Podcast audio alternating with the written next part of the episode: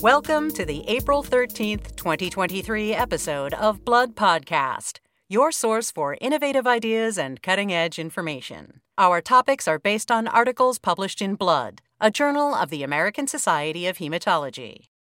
Today, we'll learn how rare germline genetic variants in complement factor H, CFH, affect the course of paroxysmal nocturnal hemoglobinuria discuss the role of coagulation factor 12 in thrombotic complications and vaso-occlusion associated with sickle cell disease, and learn more about the overlapping features of therapy related and de novo NPM1 mutated AML.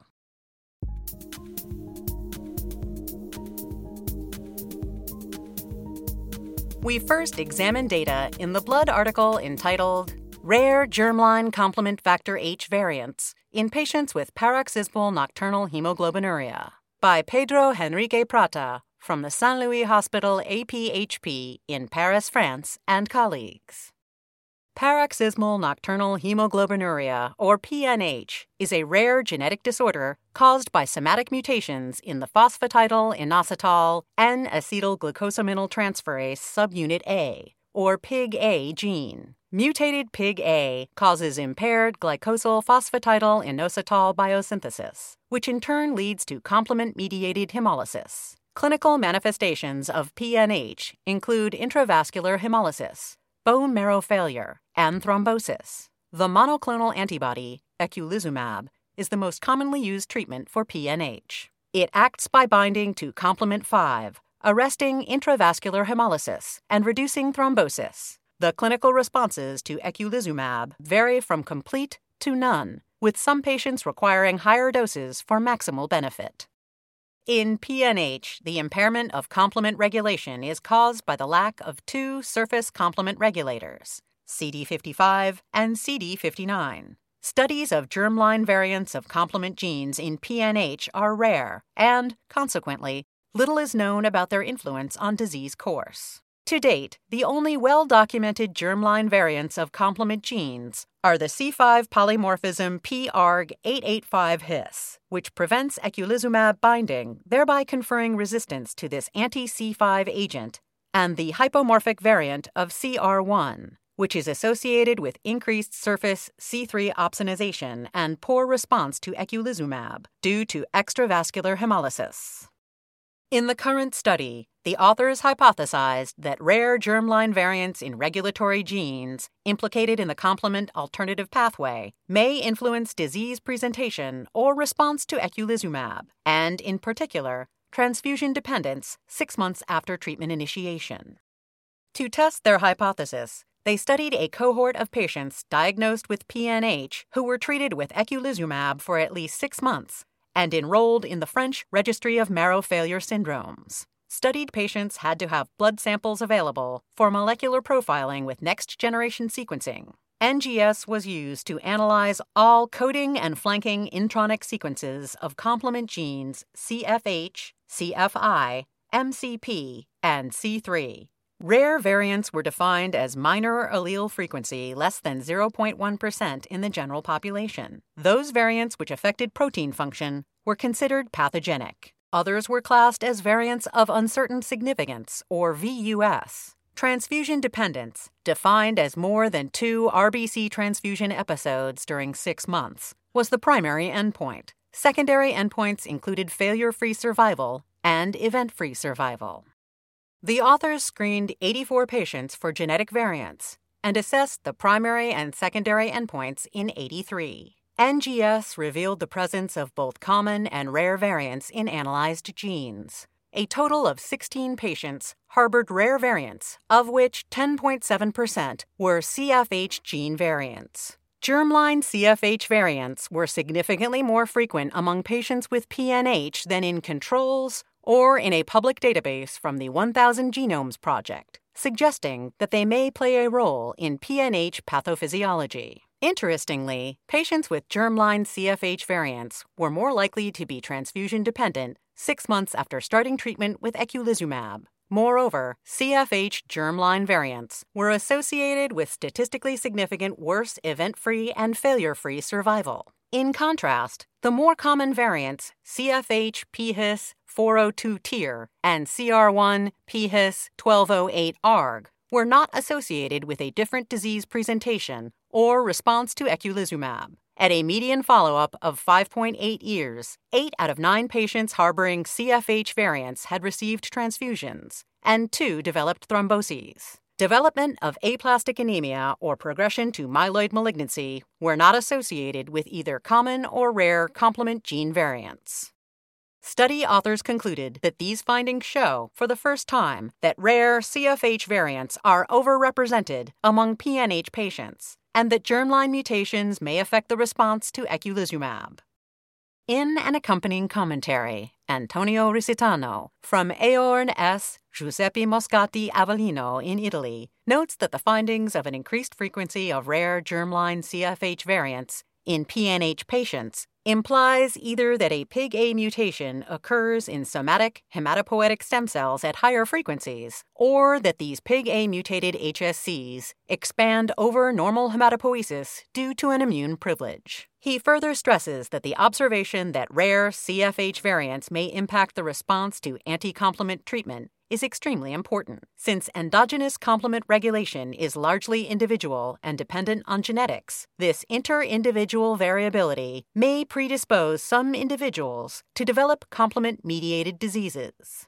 This inherited variability may also shape the clinical phenotype of diseases such as PNH, where complement derangement is the consequence of disease and not its cause. Risitano concludes that the study by Prata and collaborators raises several important questions, including how inherited CFH variants may impact the response to novel complement proximal inhibitors, and whether functional differences in CFH and CR1 may result in pharmacodynamic differences leading to breakthrough hemolysis, the most feared complication of proximal inhibitor monotherapy.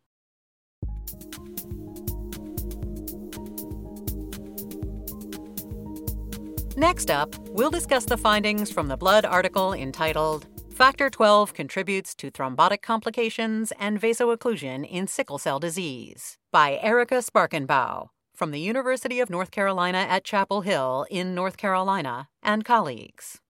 Sickle cell disease, or SCD, is the most common inherited hemoglobinopathy, characterized by the formation of disc shaped red blood cells. SCD is caused by a single nucleotide mutation of the beta globin gene. Two primary manifestations of SCD are hemolytic anemia and vaso-occlusive crisis. However, SCD is also associated with chronic vascular inflammation and activation of coagulation. Moreover, individuals with SCD are at an increased risk of venous and arterial thrombosis, including stroke and silent cerebral infarction. Acute vaso-occlusive crises, stroke, and venous thrombosis pose significant management challenges for patients with SCD. Studies to date have shown that tissue factor initiated blood coagulation directly contributes to ongoing adhesion, vaso-occlusive crises, and vascular end organ damage of SCD. Activation of plasma coagulation in vitro occurs via the tissue factor pathway and contact factor pathway, which involves the zymogen factor 12, high molecular weight kininogen, and prekallikrein. However, coagulation in vivo appears to be exclusively orchestrated by tissue factor, whereas factor 12, or F12, plays a role in the propagation phase of pathological clot formation. Research has established that F12 triggers activation of the contact system involved in both thrombosis and inflammation, but not in physiological hemostasis. However, the exact role of F12 in the pathophysiology of SCD remains largely unknown. The current study aimed to elucidate whether F12 contributes to the thrombotic complications associated with SCD. Genetic and pharmacologic approaches utilized both clinical samples and murine models. The study included 53 patients with SCD and 23 healthy, race matched controls. Inclusion criteria were age 18 years or older, no current treatment with immunosuppressive agents or NSAIDs, and no acute illness in the past four weeks. Eligible patients had steady state disease, were not treated with anticoagulation, oral contraceptive, or antiplatelet therapy, and had not received transfusion in the past 30 days. The Townes knock in murine model of SCD was used to assess venous thrombosis, congestion, and microvascular stasis.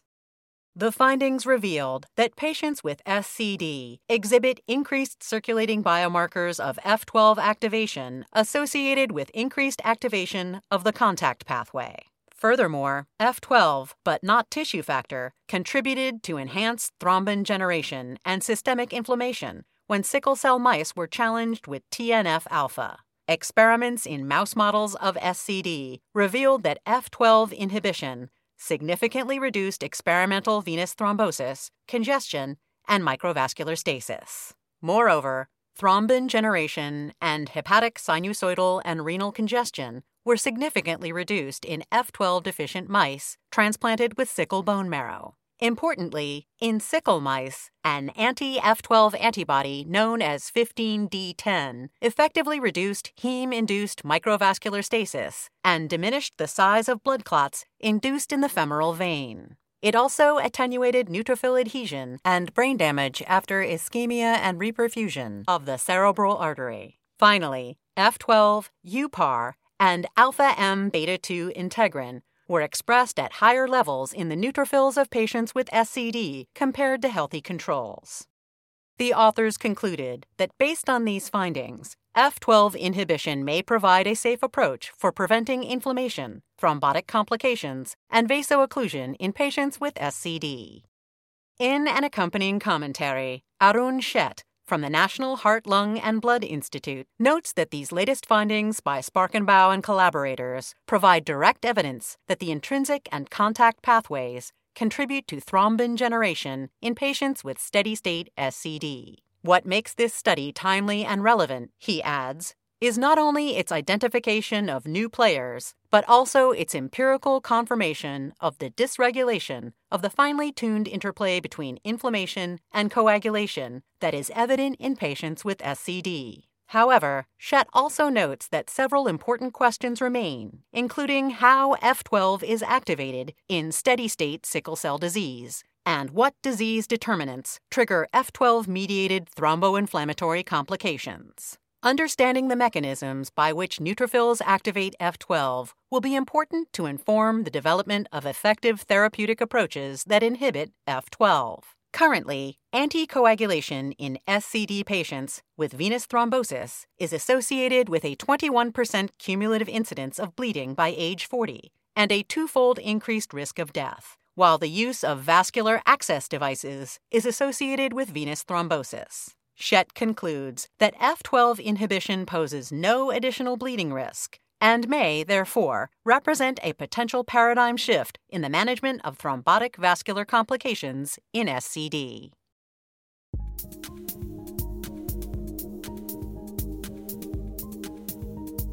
In the final part of today's podcast, we will review an article in Blood entitled Overlapping features of therapy related and de novo NPM1 mutated AML by Jad Othman from King's College in London, United Kingdom, and colleagues.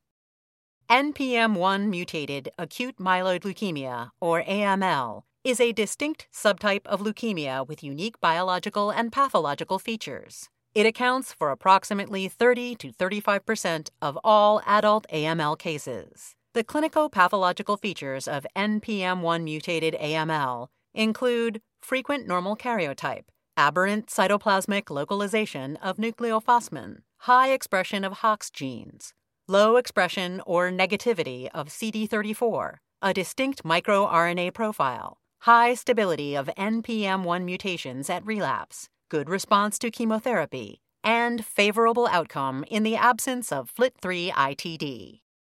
Although most cases of NPM1 mutated AML originate de novo, approximately 14 to 16% of therapy related AML, defined by having a history of prior chemotherapy and or radiotherapy, also harbor NPM1 mutations. It is believed that therapy related AML results from genetic aberrations induced or selected by prior treatment, including TP53 and PPM1D genes chromosome 5 or 7 abnormalities, complex karyotypes, or clonal hematopoiesis. Therapy related AML generally confers chemoresistance and a poor prognosis, with allogeneic transplantation frequently recommended. However, patients with therapy related AML who also harbor the NPM1 mutation frequently have DNMT3A mutations, a normal karyotype, and are rarely associated with 7q deletion or deletion 7 chromosomal aberrations, similar to de novo NPM1 mutated AML. Due to only a small number of patients studied to date, it remains unclear whether therapy related NPM1 mutated AML may actually represent a de novo leukemia. Indeed, until recently, it has been simply classified as therapy related AML, which has important clinical implications. To further the understanding in this area, the current study compared the genetics, transcriptional profile, and clinical outcomes of a large series of therapy related NPM1 mutated AML cases with those of de novo NPM1 mutated AML and therapy related AML with wild type NPM1. Patients were identified from four different data sources individual data was collected according to the 2016 World Health Organization criteria. Patients were divided into three groups based on the NPM1 mutation status and prior exposure to chemotherapy and or radiotherapy. The three groups included de novo NPM1 mutated AML, 2,394 patients, therapy related NPM1 mutated AML, 96 patients, and therapy related AML with wild type NPM1, 390 patients. Patients who had acute promyelocytic leukemia or those who did not receive intensive induction therapy, known as the 7 plus 3 regimen, or those who did not have follow up data were excluded from the analysis. Genomic DNA was analyzed from a total of 107 therapy related NPM1 mutated AML cases, using targeted sequencing for genes recurrently mutated in myeloid neoplasms. Comparator groups included 88 cases of de novo NPM1 AML and 163 cases of therapy related AML with wild type NPM1. RNA sequencing was also performed on a total of 96 samples. Major clinical outcomes analyzed included relapse free survival and overall survival.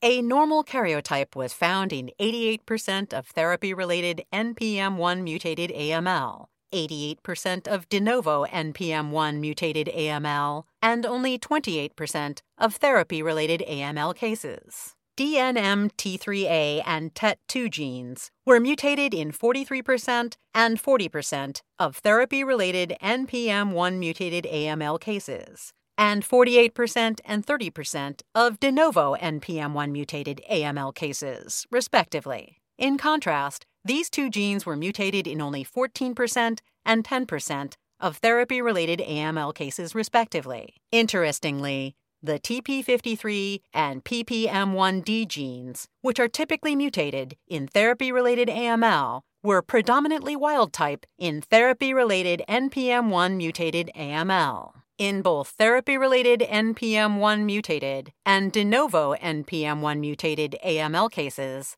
HOX genes were upregulated, and CD133 and CD34 were downregulated. With a median follow up ranging from 42 to 62 months, the three year overall survival for patients with therapy related NPM1 mutated AML, de novo NPM1 mutated AML, and therapy related AML was 54%, 60%, and 31%, respectively. Multivariable analysis revealed that overall survival was similar in the two NPM1 mutated AML groups, and that therapy related NPM1 mutated AML had a better survival than therapy related AML with wild type NPM1, with a hazard ratio of 1.86. Relapse free survival was similar for patients with therapy related NPM1 mutated AML and de novo NPM1 mutated AML, but was significantly higher in therapy related NPM1 mutated AML than therapy related AML with wild type NPM1. Finally, only approximately 20% of patients from each of the three studied groups received allogeneic stem cell transplantation in first complete remission which had no significant effect on survival in multivariable analysis. Based on these findings, the authors concluded that therapy related NPM1 mutated AML and de novo NPM1 mutated AML have similar clinical, genomic, and transcriptomic features, and that they should be classified as a single disease entity. In an accompanying commentary, Celalettin Ustun from the Rush University Medical Center in Chicago, Illinois, notes that the study by Othman and collaborators establishes that the general characteristics and biology of therapy related NPM1 mutated AML and de novo NPM1 mutated AML are similar. This is probably the reason why the response to treatment is similar in patients with these two subtypes of AML. Furthermore, therapy related NPM1 mutated AML does not have most of the unfavorable features associated with therapy related AML, such as mutated TP53 and complex cytogenetics. In terms of the mutational profile, DNMT3A and TET2 mutations were common in both groups of NPM1 mutated AML, which likely represents premalignant clonal hematopoiesis and not mutations selected by chemo or radiotherapy. The limitations of the study include its retrospective design and the lack of important data on minimal residual disease, type of conditioning regimen, GVHD prophylaxis, and donor types. In addition, specific details of prior use of chemo or radiotherapy was lacking, and the definition of therapy related NPM1 mutated AML was broad. As far as the clinical implications of study findings are concerned, Ustun notes that allogeneic stem cell transplantation may not be automatically indicated in patients with therapy related NPM1 mutated AML in first remission. However, he suggests that both de novo and therapy related NPM1 mutated AML seem to be good targets for several treatments, including avrainvillamide or XPO1 inhibitors actinomycin D, small molecules interfering with NPM1 oligomerizations or inhibiting menin MLL1, arsenic trioxide, ATRA, and NPM1 mutant specific engineered T cells. For a list of additional authors, as well as more detailed articles and commentaries on which this podcast is based, please go to bloodjournal.org. Be sure to join us next week for another episode of Blood Podcast. Thank you for listening.